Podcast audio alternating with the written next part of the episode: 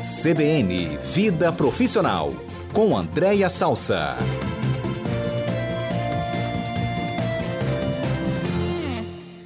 Adalberto, sabe trauma? Marcar Traumas. a vida de uma pessoa Quando um trauma, quando marca a vida de uma pessoa, é difícil, né? é difícil. Pois é, você não está se sentindo culpado por ter traumatizado a nossa comentarista Andréa Salsa? Não estou me sentindo, Maria, porque Eu hoje um um pouquinho. ponto fora da curva. Não, porque a Andréa Salsa, todas as semanas, ela esteve aqui conosco. Só que semana passada deu um vucu-vucu aqui, na participação da Andréa. A gente estava mudando de estúdio, caía microfone, dava chiado, funcionava uma coisa, outra não funcionava, deu uma crise danada. Resultado, traumatizamos a Andréa Salsa. Não está mais aqui hoje presencialmente, está só pelo Zoom. Oi, Andréa, vai passar, Andréa, o trauma. É muito, foi muito forte o trauma, assim, para você voltar aqui com a nossa convivência física. Oi, Mário. Oi, ouvintes. Adalberto, Pedro, todo mundo que está aí no estúdio. Imagina, o Mário, se eu te contar o que eu já passei de crise. Ah, E é? até por isso que a gente vai falar sobre crise hoje aqui também, para tentar aí trazer algumas recomendações para os nossos ouvintes. Mas Fiquem então- tranquilos, foi ótimo. Você vai voltar um dia, então, né? Vou, vou sim. Semana que vem estou aí, presencialmente. Graças a Deus, amém. Andréia, mas justamente nesse momento de crise surgiu a nossa questão aqui, gente, porque nós estávamos vivendo um momento de crise inesperada, fomos pegos assim de súbito com uma sucessão de problemas técnicos que comprometia até a, a transmissão do nosso, do nosso programa, quer dizer, o produto estava comprometido. E são crises que podem surgir. Um acidente, um escândalo envolvendo um executivo da empresa que mancha a imagem da empresa. Enfim. André, as empresas se preparam para isso como? É fundamental que tenha uma espécie de comitê preparado para agir na hora da crise? É, Mário, depende do tamanho da organização, né? Tem organizações que são muito bem estruturadas para gerenciamento de crise e outras que às vezes até têm, mas na hora que a coisa acontece acaba se perdendo um pouco. Mas eu acho interessante a gente começar para o nosso ouvinte tentando conceituar um pouquinho o que que é crise, né? Para a gente não confundir é, exatamente, às vezes, situações que saem um pouquinho de controle não, não necessariamente são crise. Eu gosto muito de usar um conceito de um livro de um autor chamado Richard Luke, que é o nome do livro é Gerenciando a Crise. Ele diz assim: crise é uma mudança repentina ou gradual que resulta em um problema urgente que deve ser resolvido imediatamente ou pelo menos as primeiras providências devem ser tomadas para conter, minimizar ou parar o fato que esteja causando a crise. Ou seja, segunda-feira passada nós vivemos uma crise. Né? E a Adalberto aí brilhantemente, junto com o time todo, conseguiu reverter o cenário. Então, isso significa que a gente está falando de coisas muito graves, coisas com criticidade mediana e criticidade é, mais suave, mas todas referem-se a mudanças repentinas ou graduais daquilo que estava organizado ali dentro de um script, vamos dizer assim, né? E aí, algumas organizações, elas conseguem lidar bem com isso e outras não, mas eu acho importante a gente sempre falar o que, que normalmente está em jogo na hora que a gente está gerenciando a crise. Eu queria primeiro falar o que, que normalmente está em crise e depois dar algumas dicas muito simples e, e factíveis, que são umas cinco dicas que eu dou para quem gerencia e tem ali que tomar uma decisão no momento de crise. Podemos seguir assim? Por favor, você é chefe de uma equipe, perdão, você é o líder de uma equipe. Estou supondo aqui, explodiu uma crise na sua empresa, na sua corporação. Como é que você vai agir? Transparência total ou nem tanto para o público interno ou externo? Como gerir esse momento? E a definição de crise que você leu aí do livro é sensacional, hein, André? É, é muito boa. Eu gosto porque ela é prática, ela é factível e a gente consegue concretizar no nosso dia a dia. Pegando esse teu exemplo, um líder, né, que normalmente é quem vai gerenciar uma crise quando estoura numa empresa, eu sempre recomendo que antes dele sair correndo, né, porque às vezes tem uma coisa mais impulsiva, é bom que ele coloque na cabeça que ele tem três responsabilidades na hora que ele está gerenciando uma crise. Um, ele tem responsabilidade sobre reputação e imagem daquela empresa. Provavelmente, numa crise que ele está gerenciando, ele vai esbarrar por essa dimensão, tá? Imagem e reputação da organização. Segundo ponto, ele vai estar preservando e cuidando de pessoas, sejam pessoas dentro da organização, sejam pessoas fora da organização, e às vezes as duas juntas, dependendo da característica da crise. E, por último, ele está, de certa forma, cuidando da sustentabilidade do negócio, porque dependendo de como ele conduz aquela crise, ele pode eventualmente até contribuir para a empresa quebrar, se ele não conduzir bem, dependendo do tamanho daquela crise, que pode estar diretamente relacionada, por exemplo, ao próprio negócio da organização. E essa a gente está falando de crises de altíssima complexidade. Mas, normalmente, Mário ouvintes, esses, essas três dimensões, elas tomam conta na hora que uma crise acontece. Reputação, imagem da organização, as pessoas envolvidas e a sustentabilidade dos negócios. E aí o primeiro passo é esse. Bom, peraí, deixa eu respirar, deixa eu entender o tamanho dessa dimensão dessa crise e a partir daí tem algumas dicas que são cinco dicas que eu acho que são bem fáceis, tranquilas, que se pelo menos eu garantir isso, provavelmente eu vou conseguir gerenciar ali adequadamente uma crise, seja ela grande, média ou pequena. Por favor, André, vamos às dicas. Estamos ansiosos aqui já. Então, explodiu então, a crise. A primeira dica, um. dica é: ah. explodiu a crise. Fundamental estabelecer quem está no comando. Crise, a gente precisa entender, a organização precisa entender quem está liderando a solução daquela crise. Por que, que eu estou falando isso, Mário? Pela minha experiência e pelo que eu vejo em outras organizações. Às vezes saem três, quatro, cinco pessoas correndo, tentando resolver, cada um por um lado, e a organização fica confusa, a empresa fica confusa sem saber quem é que está direcionando ali, se a gente vai para a esquerda, vai para a direita, e às vezes são pessoas muito bem intencionadas, mas é fundamental que o primeiro passo se estabeleça, quem é que vai estar tá no comando e para onde a gente vai estar tá olhando. É óbvio que a gente pode construir sublideranças, tá? E aí, por exemplo, que são setores que são normalmente muito requisitados em momentos de crise. Setor jurídico, assessoria de imprensa, relações institucionais, mas apesar dessas sublideranças, é fundamental centralizar numa liderança principal, porque é ela que vai dizer para a organização: vamos para a direita e vamos para a esquerda. Isso gera, inclusive, segurança emocional para as pessoas que estão lidando com a crise. Lembrando que crise altera o nosso comportamento, né? Sim. Altera as nossas emoções, a gente não fica se comportando da mesma forma. Então, a gente precisa entender que as pessoas estão atentas, querendo saber o que, que elas precisam fazer, inclusive até para ajudar a dirimir aquela crise que está estourada ali naquele momento. Então, André, me, permite uma pergunta dica. sobre essa dica 1? Claro. Essa pessoa que vai liderar a crise, ela é definida previamente ou ela é definida na hora da crise, no momento ali que estoura o problema? Claro, porque depende muito de onde estourou a crise, mas vamos dizer que é uma crise que envolve toda a empresa. Essa pessoa já é definida antes e geralmente tem que ser a pessoa que tem o maior cargo na empresa ou não necessariamente? Não necessariamente. É claro, o Mário, que quanto mais as organizações forem maduras nessa questão da crise, e eu espero que sejam, porque se tem uma certeza, isso não é olhar pessimista, não, isso é olhar realista.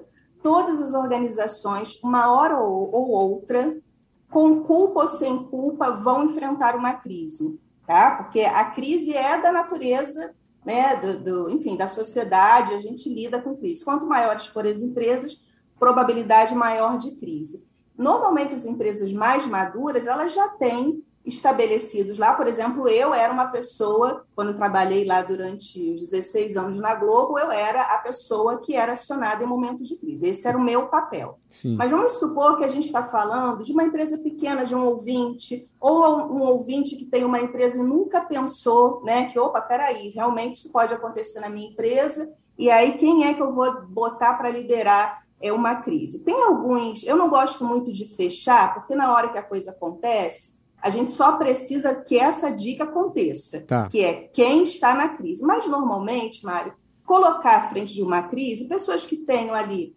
é, um mínimo de equilíbrio emocional, né? Porque tudo que a gente não precisa é que alguém lidere que em que se, a próprio líder é a própria crise, né? Ele fomenta uma crise que já existe, Sim. porque ele mesmo tem que lidar com o próprio comportamento dele.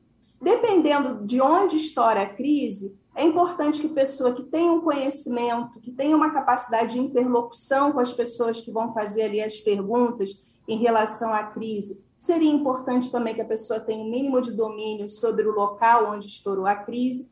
Então, o ideal é que isso seja mapeado previamente em grandes planos contingenciais. Então, empresas maduras têm planos contingenciais embora muitas vezes acontecem crises que ninguém tinha mapeado, por exemplo, a pandemia, né? Okay. Ninguém tinha mapeado que a gente ia ter que lidar com uma crise que é a maior de todos os tempos, que foi a pandemia. Mas naquilo que é possível, né, se se mapear, é importante que a gente tenha já esses potenciais líderes de gerenciamento de crise já designados. Dica 1, né? um. essa é a dica 1. Um. Dica 2. A dica 2 é na crise, cuidado para não perseguir consenso, porque consenso às vezes é muito difícil da gente conseguir. Então, estabeleça, vá pela maioria, sabe, Mário? Porque na hora que estoura uma crise, a tendência, até para a pessoa sentir um pouco mais de segurança, é que todo mundo tem a mesma opinião. Então, vamos consultar o Mário, vamos consultar o Adalberto, vamos consultar o Pedro. Só que crise também precisa, muitas vezes, de velocidade de resposta.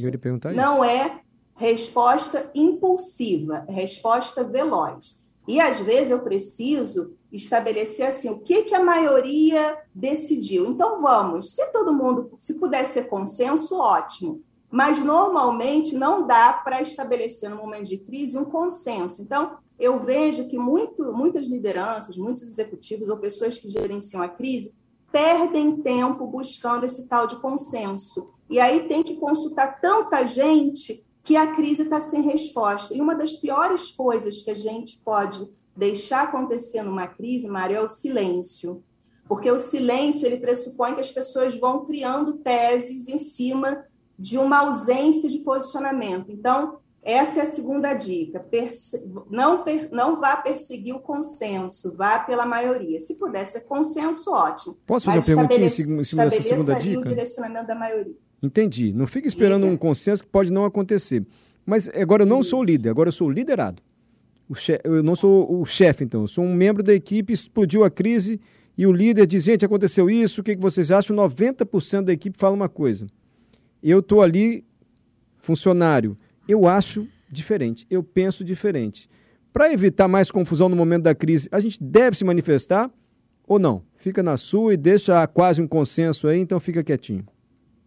Não, se você entender que o seu posicionamento, às vezes a sua experiência, vamos supor, você é um membro novo da equipe, mas você na sua empresa anterior, você viveu aquela crise. Uhum. Então você acha que é prudente trazer aquela tua experiência, não no sentido de impor, mas no sentido de contribuir, porque pode ser que a tua colocação é, altere um pouco o curso da história o, o, a questão do consenso é muito mais para o líder Entendi. que vai querer. E aí a gente está falando muito mais, Mário, às vezes em esferas de poder, tá? Então, eu sou um gerente, eu quero ter o consenso de todos os diretores. Na minha empresa tem cinco diretores, eu quero tá, que todo mundo concorde com o caminho que a gente vai perseguir. Então, quatro acham que é para a direita e um é para a esquerda. Aí eu fico gastando meu tempo, querendo con convencer o esquerda para ir para a direita, e esses quatro falaram que é para a direita, vamos todos, e ali tendo, obviamente, o, o, comprometimento que se o cenário mudar, não tem problema nenhum voltar para a esquerda, mas eu preciso ter essa consciência que crise precisa de velocidade. Ok. Dica 1, um, então, crie o líder da crise. Eu estou simplificando, você me perdoa, Andréia. Perfeito. É Dica 2, é então, não fique ansiando um consenso, que todo mundo aprove a sua decisão, porque não vai ser assim na maioria das vezes. Dica 3. Informação tem que ser simples, rápida e atualizada. Durante um processo de crise, as pessoas querem informação. E aí, a, muitas organizações vão naquele modelo clássico de primeiro ter que aprofundar muito, de ter que dar o detalhamento. Não, as pessoas só querem saber o que está acontecendo. Você se refere a público interno, André? Você se refere público ao... interno hum. e muitas vezes externo, Mário. Hum. Vamos dar um exemplo que é público e que não tem problema, não tem nenhum aspecto antiético, porque isso saiu em todas as mídias. Por favor. Do que aconteceu naquele episódio de quando dois seguranças bateram num homem negro no estacionamento ao ponto dele morrer. Lembra dessa história? Lembro, nos do Walmart, acho que foi o Walmart ou Carrefour, salvo engano foi Carrefour, Carrefour. que deu uma polêmica enorme. Uhum. Ali o Carrefour demorou muito a se pronunciar para o público externo. A gente abria as páginas do Carrefour e estava assim, eu lembro que estava na época de Black Friday, a mídia estourando, todo mundo comentando, já tendo movimentos em redes sociais de boicote da marca e o Carrefour sem uma resposta, mesmo que seja, Mário, não precisa ser uma resposta definitiva, mas alguma coisa do tipo: olha, tomamos conhecimento do ocorrido e vamos aprofundar em breve, daremos uma, um posicionamento formal da empresa Carrefour.